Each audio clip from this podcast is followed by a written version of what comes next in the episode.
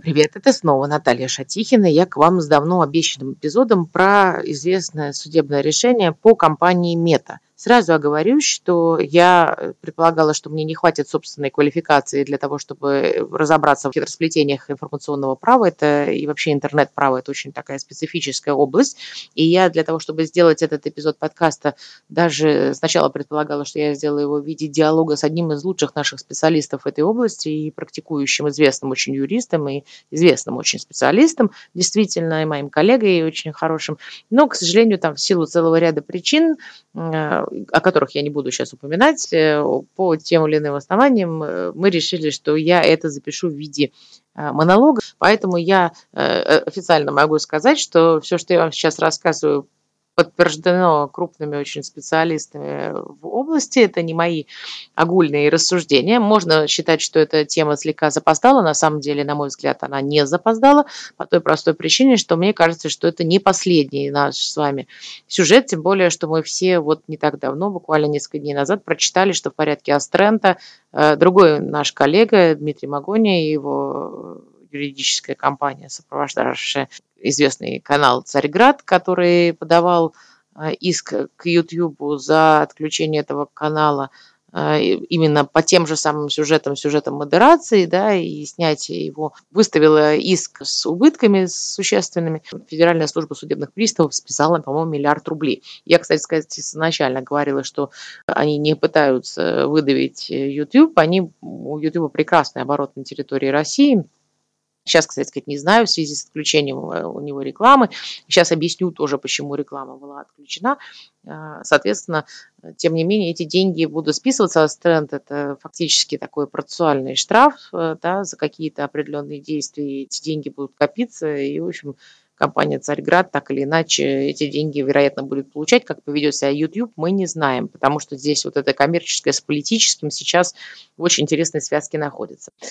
Таким образом, в качестве дисклеймера могу сказать, что, несмотря на то, что мы очень вдумчиво на эту тему рассуждали и сразу сказали, что очень трудно предсказать, какая будет практика, какие будут решения, и наши выводы, скажем, они являются, на мой взгляд, взвешенными и правовыми, но займет ли такую позицию наши государственные органы, гарантировать никто не может. Мы несколько раз там даже с коллегой посмеялись, что когда рассуждали, что, конечно, это ни в коем образом, я это должна здесь повторить, не является рекомендацией, в каждом отдельном случае нужно очень тонко отдельно разбираться с юристами, но, тем не менее, мне кажется, мы разобрались, кто на ком стоял, потому что все комментарии, которые были в этой связи, они, конечно, были кровь из глаз. И мы понимаем с вами, что есть такое понятие толкования. Толкование делается аутентичное тем же самым органом, который выдал решение, если есть какое-то сомнение. И те же самые органы нам, то есть суд, пока никаких комментариев не давали. Был комментарий от Роскомнадзора, какие-то пояснения, как от регулятора, а, были какие-то пояснения от отдельных лиц, были более чем забавные местами пояснения, в том числе и от юристов. Но давайте все-таки разберемся, еще раз подскажу. Я за содержать обязательную часть здесь ручаюсь.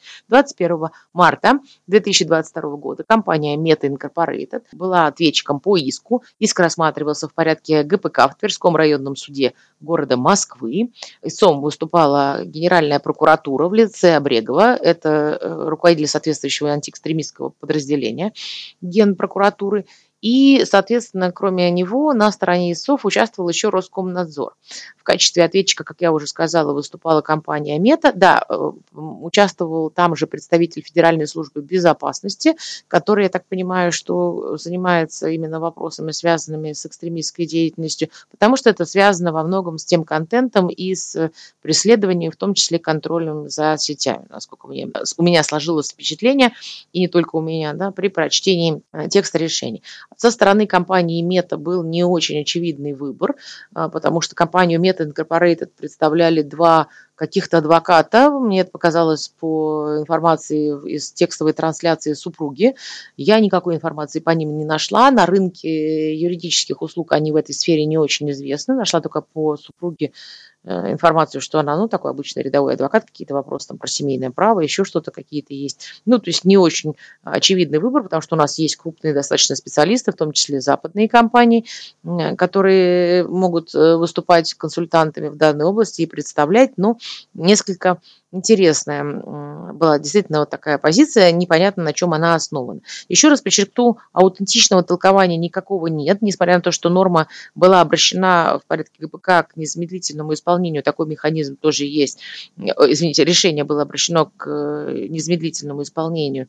А, мы не э, имеем еще вступившего в законную силу решения. Очевидно, что сейчас, э, вероятнее всего, будет обжалование этого текста судебного решения. Сразу могу сказать, что председательствовала там и, собственно, слушала дело судья Солопова. Если мне не изменяет память, она председатель как раз Тверского суда. До этого она в Лефортовском суде много лет работала, то есть очень человек опытный. Ну, достаточно интересно, э, что э, происходило. Во-первых, э, началось с казуса, потому что все очень долго разбирались, как я поняла по трансляции, является ли компания Мета коммерческой или некоммерческой организации. Конечно, это очень смешно. Я, конечно, посмеялась, сказала, что риск такой есть. Причем это прояснить э, сложилось впечатление не смог никто. Но, в общем, такая приставочка «инк» должна наводить на мысль, что есть риск, что компания все-таки мета является коммерческой. Первое, что нужно сказать в качестве абсолютно четкого критерия в решении, и я этот текст выкладывал, текст решения, кстати сказать, доступен, э, не признана экстремистской организацией компания Мета. И вот здесь точка стоит, ТЧК.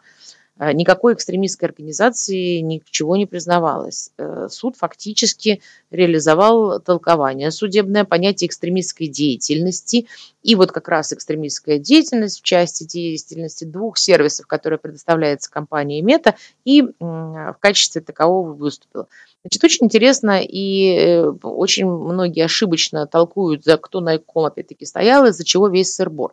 Ну, исторически мы понимаем, что началось с того, что некие должностные лица, которые для нас с вами, для нашего правопорядка являются обычными физическими лицами, выступили с неким комментарием, который опубликовал Reuters, да, Reuters э, в нашем с вами понимании, согласно которому они фактически сказали, что изменены правила модерации в рамках э, определенных социальных сетей, известных там сейчас с вами, собственно, сетей Facebook и Instagram, которые, деятельность которых как раз э, как деятельность компании Меты и признана экстремистской, они объявили о том, что они фактически допускают hate speech, то, что называется, или экстремистские высказывания. Тут нет никакого сомнения, что они являются экстремистскими, то есть изменены правила модерирования. А, таким образом, некоторые определенные высказывания людей определенного рода в отношении людей, которые они окрестили как Russians, и я здесь тоже сейчас поясню, потому что в этом кроется некая интересная достаточно история они, в принципе, являются э, теперь открытыми, и там допускается speech. Вот что нужно сразу сказать, никакой специфики там с точки зрения виртуальной деятельности в этом смысле у нас не было. То есть все, что мы сейчас с вами видим, это глобально деятельность, э, ровно такая же, как могла бы быть со средством массовой информации. Это обычное такое банальное ламповое телесное право, ничего тут такого виртуального нет. Там есть особенности с точки зрения распространения, но это, еще раз скажу, не только особенности, да, связанные с социальными сетями. Э, то есть, что собой представляют правила модерирования, о которых шла речь? Вот это очень важно понять, потому что если бы признавались, компания сама Мета признавалась экстремистской организацией, или вот в связи с этими заявлениями что-то бы делалось, то нам нужно было бы привлекать, например, к ответственности, ну, есть же у нас возможность такая, за какие-то высказывания, ну, например, э, тех же самых людей, которые, вот представители компании Мета высказались, они ничего экстремистского не сказали, а, сами по себе и ни в какой компании, никаким сотрудникам одним не разрешено других дискриминировать по принципу национальности. То есть не об этом шла речь. Речь шла именно о том, что существует некая часть пользовательского соглашения, э, которое мы все подписываем, как бы подключаясь к определенному сервису абсолютно в любом месте, чем бы мы ни с вами не пользовались. И э, эта часть пользовательского соглашения представляет собой правила модерирования. Вообще изначально э, правила модерирования были построены по принципу паритетному, то есть они должны были быть э, равными для всех, одинаковые стандарты для всех в равной степени. Но при этом, конечно, как можно судить по публикациям, в том числе касающихся и обозначенных социальных сетей, изъятия из них были и ранее. То есть те или иные публикаций это просачивалось, это было просто все время негласно, да, это просачивалось потом в виде неких скандальных эм, каких-то разоблачений. Если вы слушали потом и э, разборку в Соединенных Штатах, в том числе в Конгрессе, по результатам выборов и очень многие другой деятельности, связанной с сетями. Есть трансляции этих всех заседаний. Там, собственно говоря, было сказано примерно то же самое. То есть, на самом деле, как это ни странно, компания Мета, как и многие другие компании, которые занимаются достаточно интенсивной коммерческой деятельностью, они не публично, но тем не менее каким-то образом правила модерирования меняли, потому что правила модерирования, они на самом деле достаточно закрытая информация и во многом они относятся к коммерческой тайне, ну, наверное, потому что никто не знает на самом деле, как реально осуществляется модерирование, мы это знаем только по последующим каким-то отголоскам. То есть эти изъятия, они на самом деле были. Происходило это по понятным причинам, потому что изначально это точно так же, как со средствами массовой информации. Была позиция, что все в равной мере должны защищаться, но мы понимаем, что в связи с глобализацией мира, в связи с глобальностью, особенно интернет-сети, это и средств массовой информации касается, существует проблема связанная с тем, что в каждой юрисдикции существуют какие-то свои определенные правила поведения, и государство так или иначе регулирует эту определенную сферу во всех без исключения государствах, и, соответственно, возникает все время необходимость у любых глобальных корпораций, что бы они, кстати сказать, не производили, мы это и по рынку финансовых услуг с вами, да, тоже знаем, а, ориентироваться на местное законодательство. Ну, если говорить о рынке финансовых услуг, мы все знаем известный кейс банка HSBC, который был на колоссальные суммы оштрафован, например, в Соединенных Штатах за деятельность мексиканской дочерней компании, которая там в Мексике являлась легальной. То есть это известный достаточно сюжет и известные проблемы, которые сейчас стоят как никогда, потому что финансовые институции одновременно, например, глобально находятся под воздействием 180, например, юрисдикций. И вот попади посередине. Исторически, конечно, это все происходило здесь понятно как были, была заявка сделана о том, что будут правила модерирования определенные, и, э, естественно, после этого началась вот эта самая буча. А, связана она была опять-таки не с высказыванием этих компаний, представителей этой компании, а то, что, соответственно, были публикации, которые не удалялись, которые, очевидно, считаются экстремистскими, и, очевидно, могут возникать в соответствии с этими правилами модерирования очевидно экстремистские с точки зрения нашего законодательства материалы, которые в дальнейшем также удаляться не будут. Вообще исторически этот вопрос э, изначально решался достаточно свободно. Здесь есть известный такой вот баланс, о котором я все время говорю. Право же тут оно достаточно гармоничное, потому что это не, не российская проблема, это мировая проблема, потому что интернет сначала возникал как безвозмездный ресурс свободного общения, без границ. Естественно, все предполагалось достаточно свободно, без контроля какой-либо власти. Но потом, как только стали возникать глобальные вот эти интернет-компании. В любом виде, это касается очень многих вещей, в том числе, вот я недавно в связи с известным казусом Шанель смотрела и правила, например, торговли, в том числе и нашу практику, ведь э, речь идет о праве, например, защите прав потребителей, если вы покупаете билеты у иностранной компании онлайн или какой-то сервис, можете ли вы его защищать здесь? Да все вы можете, потому что есть понятие с коммерческой деятельностью связанные. И здесь, собственно говоря, правило было то же самое, что поскольку эти компании стали монетизировать и, соответственно, какие-то политические игрища устраивать во всех странах без исключения, естественно, государство сразу же стало к ним проявлять внимание. Естественно, мы понимаем, что проблема связана с тем, что они Э, таргетируют как бы в своей деятельности достаточно большое количество юрисдикций. Если они таргетируют, это общий принцип во всем мире существует государство, на территории которого они как бы и таргетно действуют и реализуют свои интересы, имеют право применить к ним э, специфический свой какой-то режим, но при этом мы должны понимать, что сама компания где-то еще территориально зарегистрировано. В разных государствах правила совершенно разные, и э, унифицированных правил ждать не приходится. Таким решением могло бы быть создание специализированного органа ООН, в котором технически могли бы быть унифицированы правила. Но поскольку у нас э, информационное поле, как мы сейчас с вами прекрасно видим, является одной из главных батальных площадок, гораздо более существенных, чем наземные какие-то площадки, то, естественно, в этом э, шибко никто не заинтересован. Вообще правила, с которыми мы здесь сталкиваемся, это понятие и соотношение так называемой hate speech и freedom of speech. Да, это свобода слова, это проблема достаточно давно стоящая относительно экстремистских, баланса с экстремистскими высказываниями. На самом деле это существует очень много где, до всего интернета и всех социальных сетей это достаточно успешно применялось. Э, собственно говоря, э, например, в Соединенных Штатах это очень хорошо маркируется через э, правила активности. Да? И это тоже нужно очень хорошо понимать, что в тех же самых Соединенных Штатах с их очень разветвленным э, законодательством против какой бы то ни было speech существуют нормы и подход, согласно которому свободой слова защищается закрытое э, распространение по, э, среди единомышленников в закрытых каких-то группах абсолютно любых идей. То есть, грубо говоря, вы можете сделать значит, какой-нибудь вестник Кукс-клана и по закрытым подписки, распространять его среди таких же, значит, 20, не знаю, там, больных людей, которые поддерживают вашу идею белого расового превосходства и, собственно говоря, никому мешать не будете. Даже в Соединенных Штатах никто вас не привлечет к ответственности.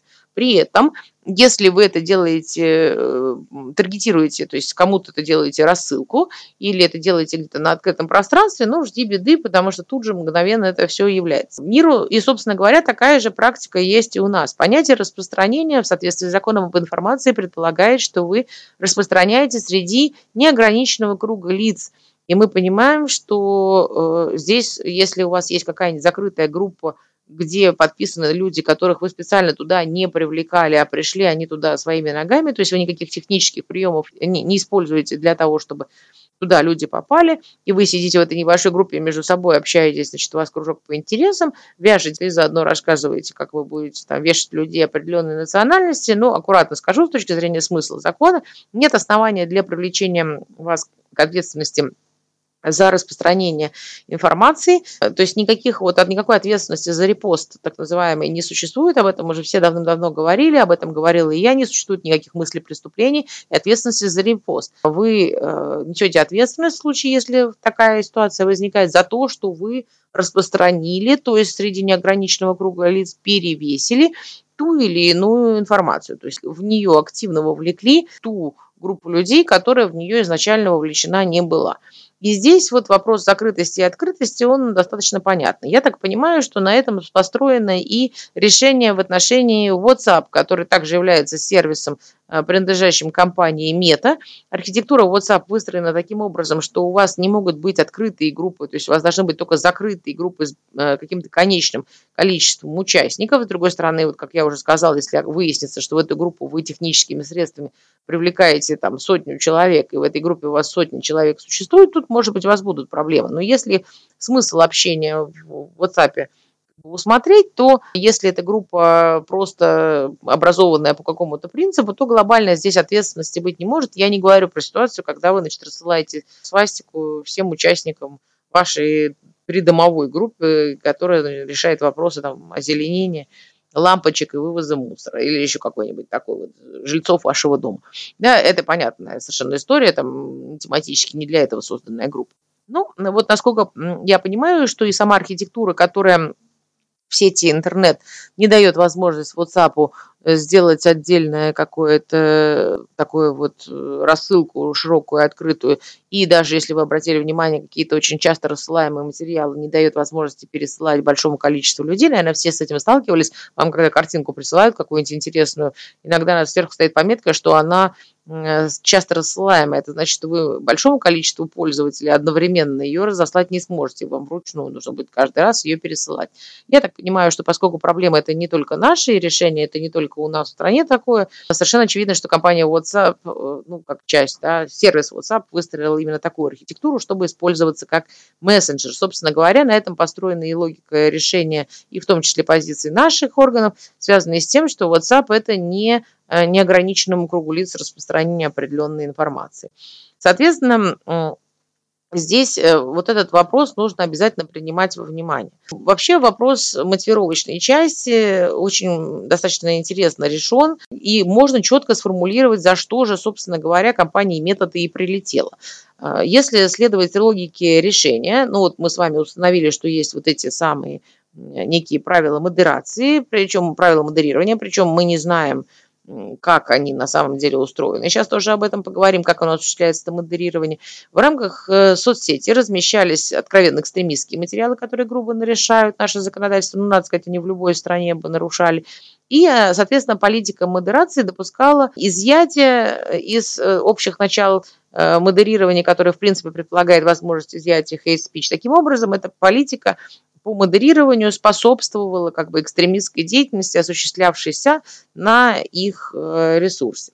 Если посмотреть на содержательную часть, тут есть тоже определенная интересная история, потому что здесь есть еще и сложности перевода, да, трудности перевода. Потому что компания Мета устами своего э, функционального должностного лица использовала термин Russians, если судить по публикациям в зарубежной прессе. Как мы понимаем, что для нас слово «русские» и «россияне» являются двумя разными словами, для них мы все Russians.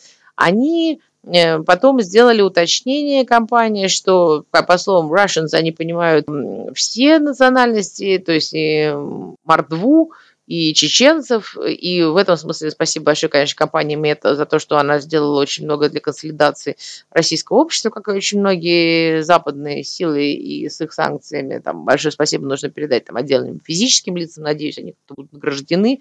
Потому что я такого единства вот по каким-то таким абсурдным вещам уже достаточно давно не видела. И мы все осознали себе, что мы Russians в какой-то момент, э, вне какой-то системы. И вот это, что стыдно быть русским, очень быстро преобразовалось в то, что русским быть не стыдно, и даже если я не очень русский, мне все равно не стыдно. Собственно говоря, естественно, было сказано, что это в связи с определенным контекстом определенных событий, но э, сама по себе подход, при котором все-таки определенные лица, э, то есть speech в отношении определенных лиц стали допускаться, конечно, являются грубым нарушением правил, которые касаются, и в том числе международных стандартов, которые касаются э, дискриминации. И в этом смысле, конечно, эта политика соответствует абсолютно признанию экстремистским. Здесь ничего такого оригинального российского не существует. Попробовал бы ты в отношении какого-то другого государства это реализовать, и увидели бы, что были. То есть сама факт, что определенным э, людям разрешено в отношении определенных людей производить определенного рода тексты и контент, оно сразу как бы перенесло нас вот в эту неприятную плоскость. Э, мы не знаем, как я уже сказала, как работает система модерирования. Э, как я вот тут обсудила со специалистами, есть разные системы, насколько мы понимаем, что существует система автоматического контроля, она осуществляется искусственным интеллектом, однако, как стало до нас долетать по тем или иным публикациям, которые в связи с разными событиями происходили и появлялись то там, то здесь весь прошлый год в том числе и позапрошлый год. Есть разная система градации, то есть не все искусственный интеллект э, решает проверить сам, он отправляет очень многое на ручную проверку, потому что, как мне вот рассказали, были некие откровения. Там по сетям ходили модераторов э, той же самой сети Facebook о том, какую чернуху они откровенно читают, и у них, в общем, сложности с этим есть достаточно большие. А, проблема информационных посредников, с которой мы здесь сталкиваемся, это проблема не новая. Собственно, она сводится к тому, что абсолютно большой пласт вопросов возникает вот в этой истории. Невозможно эти изменения содержания этих текстов контролировать на государственном уровне, и, соответственно, э, это все возлагается на владельца. От авторского права до вопросов публичного интереса, как здесь, то есть информационный посредник за размещенное на своем ресурсе несет ответственность. Это достаточно хорошо устоявшаяся практика, она возникла достаточно давно. И э, еще до появления всяческих социальных сетей, я вот даже вспоминала, когда у нас первые появились ММС-сообщения в телефонах, еще глубоко кнопочных. Естественно, первым же трафиком с картинками, нетрудно догадаться, стал вечный двигатель всей торговли, собственно, порнография. И вот, например, я там даже писала в свое время заключение нашему одному телекоммуникационному гиганту, э, на тот момент, который даже еще и не был таким гигантом, потому что они сразу забеспокоились относительно того, не привлекут ли их к ответственности за распространение порнографии, потому что даже когда еще крестики существовали, палочки, э, была возможность у них начертить да, эту схему, и э, схемой обозначить все нужные и ненужные органы. Ну и, собственно говоря, вот этот вопрос тогда уже возникал. То есть все это переложено на уровень саморегулирования. Предполагается, что каждый, кто является информационным посредником, должен в данном случае сформировать определенную практику, сформировать определенную систему адекватного модерирования, позволяющую эффективно вычленять все вот эти вещи. Собственно говоря, это всегда вопросы встают и решаются достаточно убедительно, в том числе еще расскажу и по авторскому праву можно легко посмотреть, и практика такая есть, достаточно обширная, она существует. То есть ты должен сам следить и удалять свой же собственный контент.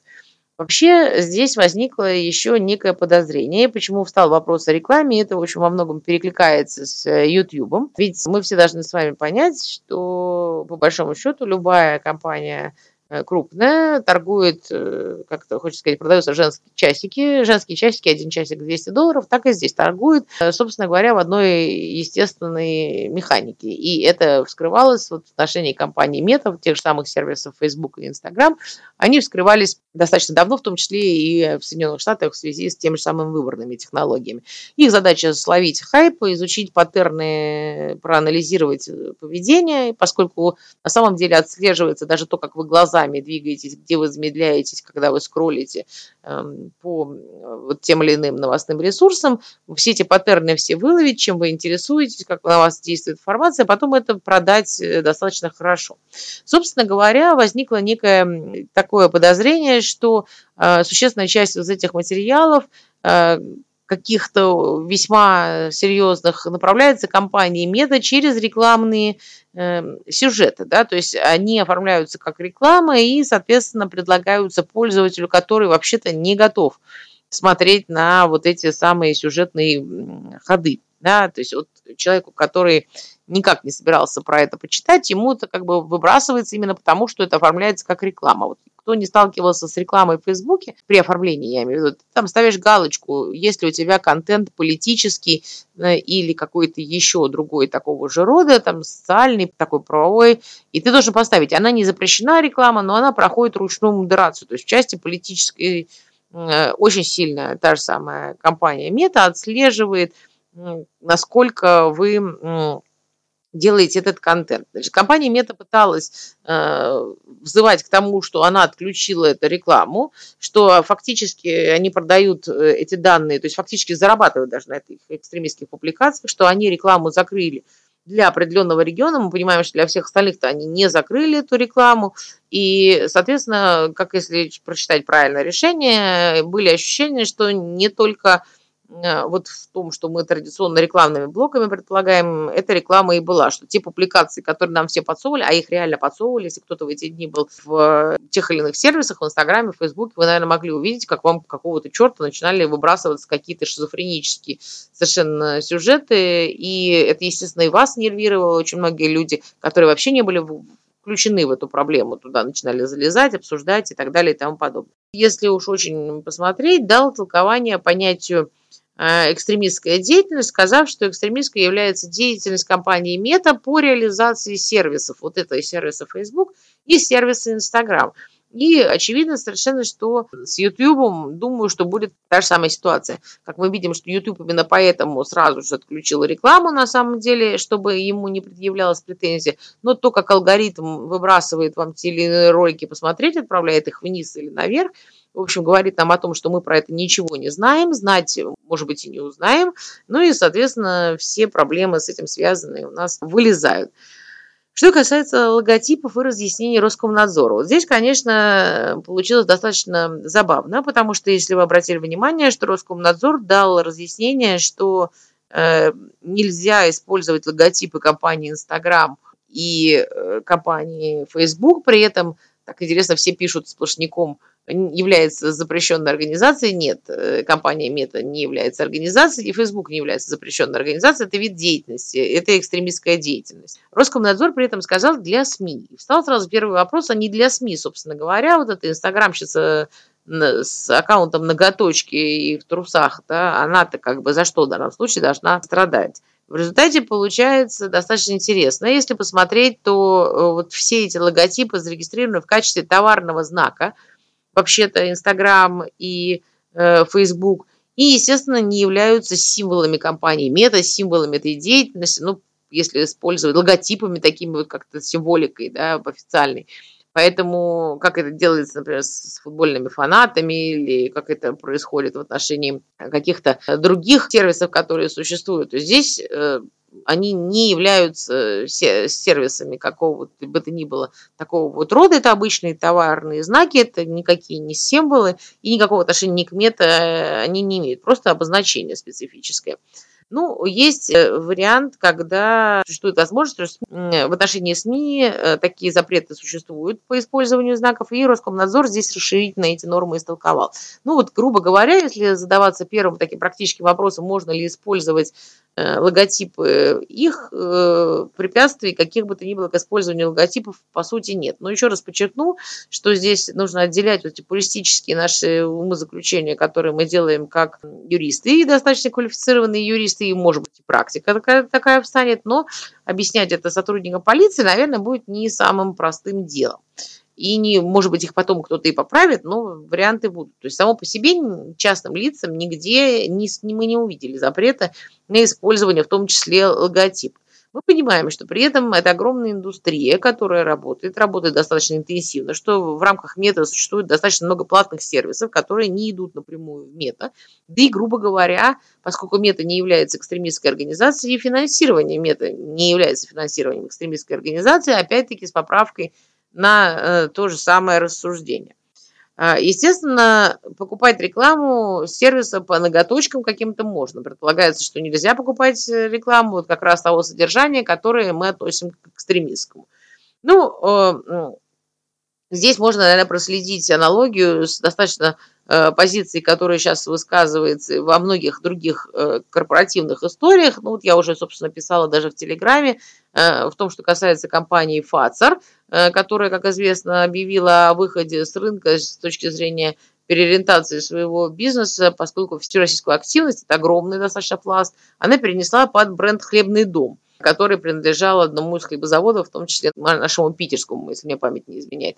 Так вот, э, э, собственно говоря, я так предположила, что это связано с тем, что Финляндия не хочет, чтобы было лицензионное соглашение об использовании бренда Pfizer, но на территории Российской Федерации, и напрямую доходы получать от лицензионного соглашения. То есть при наличии корпоративной вуали она достаточно сильна. То есть, ну и что, что я являюсь участником э, определенных юридических лиц. А дальше эти юридические лица по определенному соглашению будут мне там дальше перечислять какие-то денежные средства. Ну, собственно говоря, вот и вся недолго. Э, главный вопрос, который у меня, честно скажу, возник, э, и, как оказалось, он тоже достаточно возрастной, этот вопрос. Ну, тут мы все не молоды, это вопрос, зачем блокировать полностью сервис, когда касается только каких-то определенных аспектов. Вопрос этот болезненный, связан с двумя, э, собственно, аспектами. Я тут с коллегой со своим, когда мы это обсуждали, согласилась. Первое – это невозможность отключить э, сепарированно, но это невозможно отследить да, целиком по словам, э, если тем более компания сама не модерирует надлежащий, то есть контролирующий орган этого сделать не может. И второе – невозможность перевода в юрисдикцию определенную тех или иных проблем. То есть это вопрос, который каждый раз у нас здесь встает. Но обращу внимание, что компания Мета в лице своих представителей оспаривала форум, то есть она считала неприменимым и право, и суд Тверской. Здесь она, конечно, зря пошла таким путем. Может быть, они не разобрались в сущности иска. Дело в том, что, как и во многих других странах, у нас был изначально пробел, как мне тоже тут объяснили. Действительно, в законодательстве существовал пробел, потому что не было соответствующих норм, касающихся определения возможности применения юрисдикции. Э, это интерпретировали, интерпретировали в соответствии с мировыми трендами всегда одинаково, что раз у нас компания действует, то есть таргетирует свою деятельность на нашей территории, значит, изволит э, следовать нашим законам. Ну, у нас, э, соответственно, появился закон не так давно о деятельности иностранных лиц на территории Российской Федерации посредством сети интернет. Ну, это очень достаточно широкий перечень вопросов там охватывается, и, соответственно, этот пробел в данном случае исчез. Практики такой достаточно много. То есть если ты таргетируешь нашу аудиторию, как я вот приводила уже пример, даже с защитой прав потребителя. Например, если вы купили на каком-то иностранном сервисе, мы все их знаем, там существовавшие у нас и сразу же нас покинувшие, да, вот эти самые сервисы там бронирования билетов, ведь это же западные компании. Можете ли вы предъявлять иски о защите прав потребителей на территории России? Многократно это являлось предметом рассмотрения, и Верховный суд неоднократно, например, высказывался, что да, можете. Ну и, собственно говоря, это все аналогично разрешается. Существует DMCA, Digital Millennium Copyright Act американский, и UCD, то же самое, акт, который предполагает вот этот баланс вот этих всех э, интересов. Ну, мы очень коротко, конечно, посмеялись и обсудили там с коллегой вот эти заявления, что я запрещаю мета использовать. Здесь очень э, четкая история, когда вы подключаетесь. Вообще, и каждый раз, когда правила обновляются, если вы обращали внимание, вам присылают такое уведомление, что мы обновили правила. И никто это мелкими буквами не читает. Соответственно, как только вы заходите под вот эти самые конструкции после обновленных э, всяческих правил,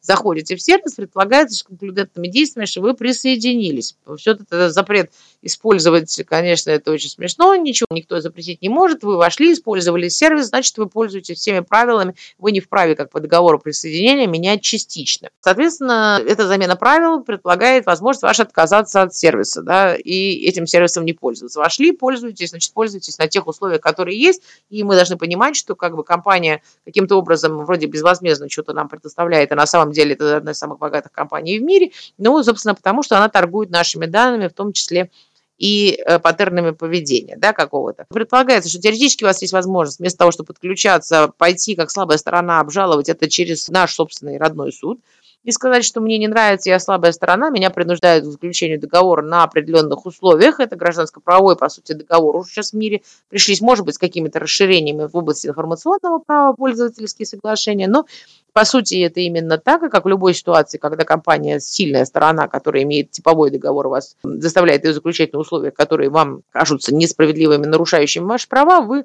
по месту своей дислокации вправе обратиться с такими исками. Ну, надо понимать, что даже если вы откажетесь от использования того или иного сервиса и удалите свой аккаунт, с большой степенью вероятности данные ваши сохраняются, и э, они там достаточно долго хранятся, компания ими может распоряжаться. Естественно, вопрос здесь стоит и вот того, насколько это безвозмездно, то есть и ваше время, проведенное на определенных сайтах, группах, и ваши реакции на подкинутые вам новости и так далее, это тоже все, по сути, сегодняшний момент валюта. Ну, что касается оспаривания, все время встает вопрос, по идее, это, получить такое судебное решение нетрудно, вопрос состоит в enforcement, то, что называется, как вы это дальше исполните. Неисполнимые судебные решения, они затруднены. Сейчас, очевидно, этот вопрос будет достаточно открыто стоять и много в силу того противостояния экономического, которое идет. И я думаю, что мы увидим здесь много всяких интересных историй. Что касается данных, которые являются очевидной валютой, валюты достаточно серьезные, мы понимаем, что вся та же самая тема про криптовалюту, это же тоже данные, которые просто становятся валютой.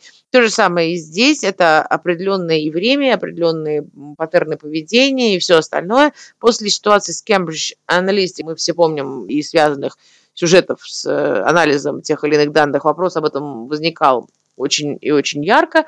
Непонятно, как э, это все можно урегулировать, как запретить компании продавать ее в определенных целях, эти данные, которые они точно так же могут, как и сумку Шанель, извините, продать через посредника. Ну и вопрос, очевидно, он в ближайшее время разрешен не будет, потому что это поле боя, как я уже сказала. Ну и последний вопрос, который надо здесь обсудить, это вот э, сейчас все этот вопрос решен, Пользователи, естественно, могут э, пользоваться этим сервисом. Главное, вам самим ничего не писать такого, никто вас никуда привлечь не может. Тем более уж у нас там преступления все правонарушения с прямым умыслом. Пользуйтесь и пользуйтесь. Мы, когда обсуждали вопрос использования не средствами массовой информации, каких бы то ни было логотипов, это тоже вопрос, который достаточно активно обсуждался, и мы тоже пришли к выводу, что, в общем, вроде как можно, но еще раз сказала, что тут вопрос риска, который имеет смысл, как практика сформируется. И у меня, например, занимал вопрос, вот мета убрала, э, собственно, всю вот эту политику модерации, не знаю, как она собирается это, правда, доказывать, и как она может вернуться на территорию Российской Федерации. Мы понимаем, что одностороннее исправление метой некого пользовательского соглашения не может быть рассмотрено как основание для отмены судебного решения, предполагая, что вот это судебное решение сейчас устоит во второй инстанции, э, то есть оно же вступает в силу у нас после только э, следующего, да, следующей инстанции, поэтому мы предполагаем, что, возможно, оно устоит. Э, соответственно, важно, что должно быть обратное решение суда. И встает вопрос, соответственно, сама Мета должна обратиться в российский суд с обжалованием этого решения. Кстати сказать, это вопрос такой тоже, э, я бы сказала, открытый. Мета не признает форум. Ей, конечно, будет непросто на этот же форум вывалиться и просить наше разрешение в Тверском суде для того, чтобы с нее сняли ограничения, связанные, наложенные органами э, регулирующими. Ну, понятно, что дальше они будут оспаривать в э, Московский городской суд, дальше у них есть возможность это оспаривать в Верховном суде, но мы понимаем, что вопрос enforcement, то есть э, самого исполнения, он тоже достаточно открыт, потому что, ну хорошо, они прошли, проспорили, куда они дальше пойдут. Вот я обсуждала еще вопрос, связанный с убытками. Может ли эта компания обратиться в связи с тем, что она все-таки коммерческая, что у нее в результате этого возникли колоссальные убытки, она колоссальные убытки несет. Но я тоже согласна вот с выводами о том, что у нас не возмещаются вред, причиненный законными действиями государственных органов, а здесь мы, наверное, очевидно совершенно скажем, что действия государственных органов, ограничивающих э, hate speech, то, что называется экстремистские высказывания, были законными, они не оспорены, и все, на этом убытки получить не можете. Очень интересно, может ли компания Мета подать у себя в юрисдикции, то есть в Соединенных Штатах, иск в суд и, соответственно, с этим иском Э, выйти, э, уже попытаться там это оспорить и уже на началах взаимности, ну, при хороших отношениях с Российской Федерацией, просто признать, такая ситуация тоже есть без договора о правовой помощи. У нас с англичанами такие ситуации были, когда были просто через взаимное признание решений. Ну, это уже вопрос, который впереди где-то у нас стоит по окончанию военных действий, то, что называется, между двумя странами в информационном поле. Очень интересно с э, Рутрубом и Руграмом, это вот вопрос, который я уже на ход ноги, что называется, сформулировала, потому что и Рутюб, и Руграм, насколько я понимаю, возник совсем недавно, а Рутюб существует давно. И вот у меня был вопрос об авторском праве. Может ли компания в данном случае, мы там так вот посидели, поразмыслили, может ли компания подать, например, на возмущение убытков, возникших в связи с использованием аналогичного, ну, скажем так, аналогичной архитектуры или близкой архитектуры.